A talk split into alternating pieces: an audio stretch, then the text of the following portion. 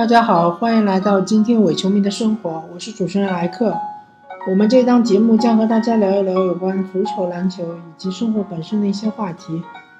嗯，我们今天聊一聊有关奥运会篮球比赛的一些话题吧。呃，首先聊一聊中国男篮，中国男篮已经结束了所有的比赛，嗯，基本反映了中国男篮真实的水平吧。其实对委内瑞拉那场比赛还是有机会可以获胜的，但是即使获胜了，其实也没有办法获得出线权吧。我们看到在 A 组的话，委内瑞拉基本上也是，呃，一胜，基本上也是呃一一胜四负，然后中国队是五场全败，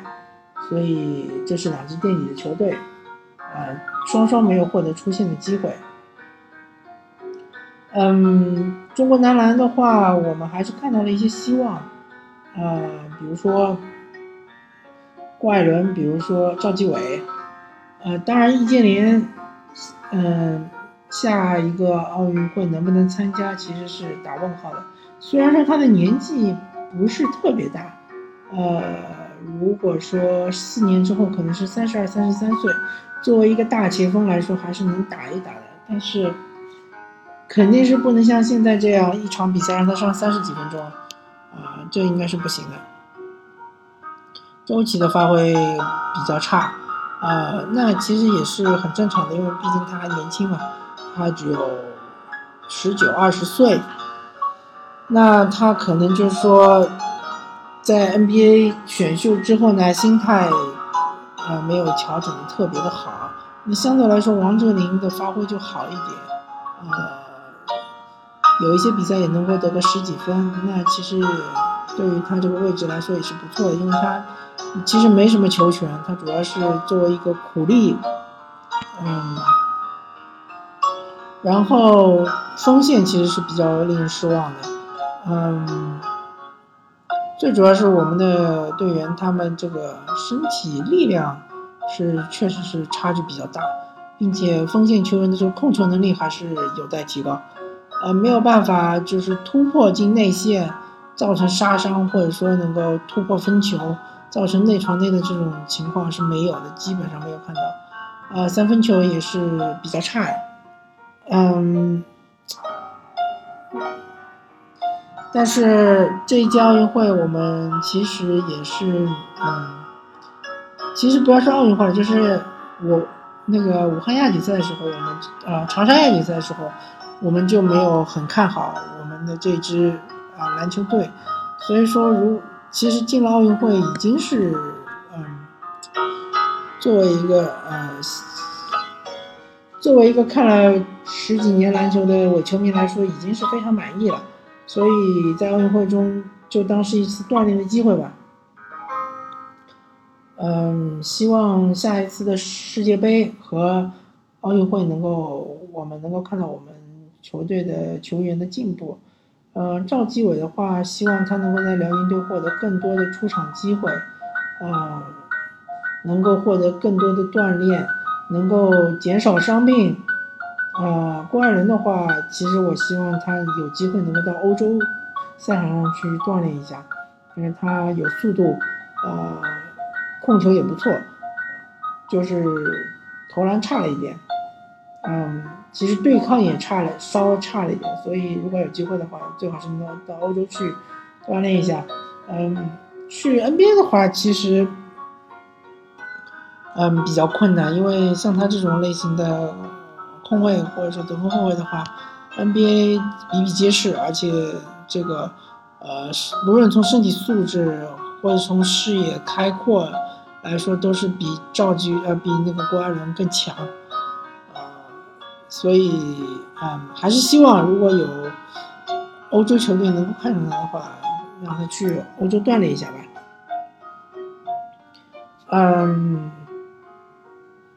至于我们说的呃篮球的体制问题啊，CBA 的外援问题啊，这些呃已经有很多的公众号已经谈到了，我这边就不赘述了。反正总体而言，对于本届奥运会男篮的表现还是基本满意的。呃，好吧，啊，中国男篮就差不多聊到这儿，我们聊一聊美国男篮吧。呃，因为平时看 NBA 的缘故，所以对美国男篮还是比较关注的。美国队除了大胜中国队和委内瑞拉，其实说的难听点，这两支球队就是本组的鱼腩球队。对于余下来三支球队，澳大利亚是赢了十分，嗯，塞尔维亚好像是赢了三分，法国好像也是赢了三分。啊，我可能记得不是太清楚，反正塞尔维亚、法国肯定是赢了五分以内。那五分以内的话，其实就表示这两支球队实力是相差无几的，只是某一支球队它的最后一击的能力可能更强，或者说它的这个嗯最后时刻的机会把握能力比比另外一支球队更强。那现在就说到美国队的困局，嗯，虽然说这支美国队没有勒布朗，没有库里，没有哈登，呃，可以说是当今 NBA 呃最强的三个人，但是美国队还是众星云集啊，毕竟你还有杜兰特，你毕竟你有勇士三强对吧？杜兰特、汤普森和呃追梦格林。你还有呃保罗乔治对吧？你还有凯利欧文，你还有若瑞，你还有考辛斯，你还有乔丹。其实你有很多啊，你还有巴恩斯对吧？你其实有很多很好的球员。嗯，但是我发现美国队最大的问题就是出现在球权上，因为每个队员基本上都是需要球权的。呃，除了可能汤普森可以打无球，呃，巴恩斯的无球我们也看到了，总决赛里面他多少次的这个空位是投不进的，那明显他是不能打无球的。保罗乔治是可以打无球，但是打无球的话，他的威胁呃没有打有球的时候大。杜兰特也是应该可以打无球的，但是嗯，最近其实。最近这几年的话，杜兰特的掌球是掌球在他有球，有球在手的时候，他的控球、他的策应、他的传球其实是，呃，有大幅度的提高。但是他无球的能力其实原来已经是很强了，最近看上去是有所退步的。嗯，所以说，其实欧文他需要有球，洛瑞他需要有球。包括考辛斯，他也需要有球在手，他才能发挥出他的作用。呃，乔丹我们就不说了吧，乔丹他其实没有主动进攻能力，他需要别人给他喂很好的球。呃，所以这个进攻上的问题就出现在太多的单打，呃，球没有办法很好的转移。啊，对，追梦格林也是的，追梦格林也一定要有球，如果他没球的话，他作为一个定点射手的话，他其实是没什么作用。呃，在防守上，我们就要说到这个 NBA 的进攻和国际男篮的进攻确实是不太一样。国际男篮有很多这个强队，他有很好的内线，很强壮，力量很足，甚至比 NBA 的这个中锋力量还足，而且又高。他们是呃很习惯于在内线被打，因为 NBA 现在更趋向于打小球，更倾向于打快，所以嗯有被打能力的中锋是越来越少。嗯，但是在国际男篮就不一样了。国际篮联的话，有呃很多中锋都是习惯于被打，那么所以就考辛斯和小乔丹，或者说追梦格林是不是能够扛得住他们，这是一个很大的问题。然后如果你包夹的话，他传出去外线还是有很多射手，你是不是能防住对方的三分球，也是一个巨大的问题。啊，之后就进入这个淘汰赛。淘汰赛的话，真是，嗯。一步都不能错啊！就真是，呃，就命悬一线。所以淘汰赛的话，嗯，希望美国队能够越打越好吧。呃，如果这一交的话，他不，他们不能拿到冠军的话，肯定是对于美国队就是一个巨大的失败吧。呃，当然，其实反过来，我也希望有其他的欧洲的球队能够打败美国队。这样的话，我们更加能够看到这个更精彩的比赛吧。呃，也可以挫一挫美国队的这个威风。啊，对，忘记说了啊，还有卡梅隆·安东尼。卡梅隆·安东尼其实是这一届打的最好的球员，但是卡梅隆·安东尼，啊，他也是希望是有球在手，他更能够发挥他的作用。如果打无球的话，呃，就要看手感。嗯，如果美国队是在决赛之前就输了，或者是决赛最终输给了另外一支球队的话，那我们可以逼迫他们下一届就派出最强阵容，对吧？勒布朗、詹姆斯、库里都应该来。嗯，逼出他们的最强阵容的话，嗯，这样的话，呃，我们能够看到更精彩的比赛吧。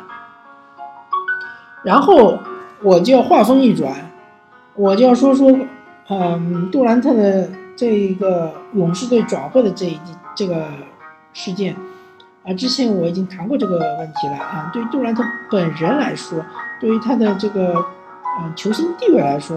呃，这应该是一种伤害。呃，但是我看了一下最近，嗯，有一些报道，呃，其实谈到杜兰特的这个行为，其实是挑战了整个联盟中，嗯，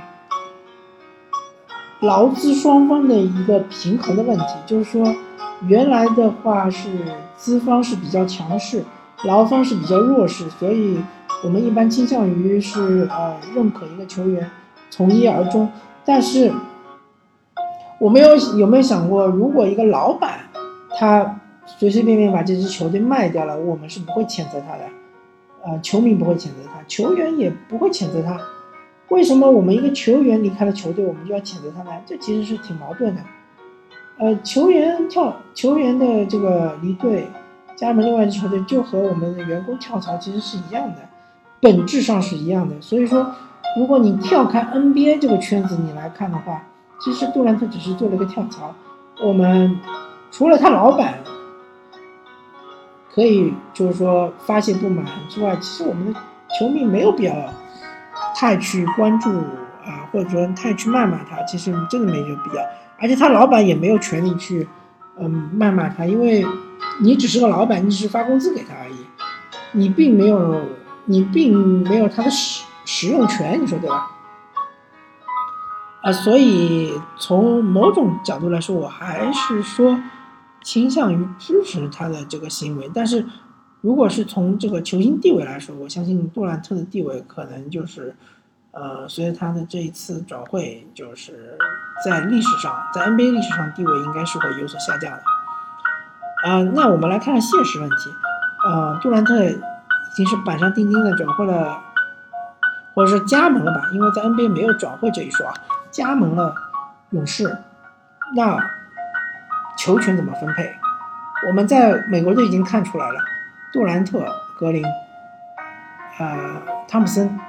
汤普森相对来说好一点，他是可以打无球的，但是库里是倾向于打有球，因为这样的话他威胁是更大的，因为如果库里手上无球的话。我其实只需要一个人去防他，而且这个人其实啊，只要保证他不接球就行了。但是库里一旦拿到球之后，这个人就要防守他的人就非常紧张，就要提防他随时就出手三分。呃，库里的三威胁是非常厉害的。那么我们究竟是让库里持球，还是杜兰特持球呢？还是追梦格林持球呢？这个其实。如果勇士对一些弱队的话是无所谓的，因为谁手感好谁来持球。比如说杜兰特打个四十分啊，或者库里打个四十分，三节就拿下比赛那是无所谓。但是如果你对对强队呢，比如说你对骑士，或者比如说你对马刺，呃比较焦灼的状态下，那你究竟应该是怎么打法呢？你怎么样能够让球打得更流畅呢？你怎么样能够让进攻更顺畅呢？其实是很难的，呃，就像迈阿密组成三巨头的第一年，其实他们的球是很滞涩的，是每个人都在单打，呃，波什单打，欧维德单打，然后勒布朗单打。我们也看到了最终的结果是，他们是被看好的情况下，呃，总决赛输给了小牛。呃，我不知道勇士会不会重蹈这个覆辙，但是我知道如果勇士。明年拿不到总冠军，对他们来说其实是非常严重的一件事情。因为明年库里就要续约了，杜兰特要续约，然后呃，我记得没错的话，伊伊戈达拉应该也是要续约，那你今年应该是没有，今年应该是不交奢侈税，那明年如果要交奢侈税的话，你要交多少奢侈税？那你就要等于是就要做一个巨大的赌博，可能我明年如果所有人都续约的话，勇士队交的奢侈税可能会呃可能不会比骑士少多少，所以嗯还是谨慎看好勇士队的前景吧，嗯，当然我本人并不喜欢勇士队这种嗯建队的方式。去已经很强的情况下，还是去招揽了一位超级巨星，嗯，所以无所谓了，嗯，如果勇士打得不好，我也不会不开心，我也不会伤心，呃，如果勇士打得好，或者勇士夺得了冠军，我也应该也不会祝贺他们吧，呃，我只是客观的来评价一下这这一笔就，呃。这一笔自由球员的签约吧，嗯，反正还是觉得杜兰特是冒了很大的风险，勇士队也是冒了很大的风险，呃，他们只是在进行一场赌博，嗯，好，我嗯，今天我们对于这个呃奥运会的篮球以及延伸的杜兰特的这个加盟勇士的呃这个事件的看法，我们就聊到这里，感谢大家收听，嗯，本期的伪球迷的生活。我们下期再见，拜拜。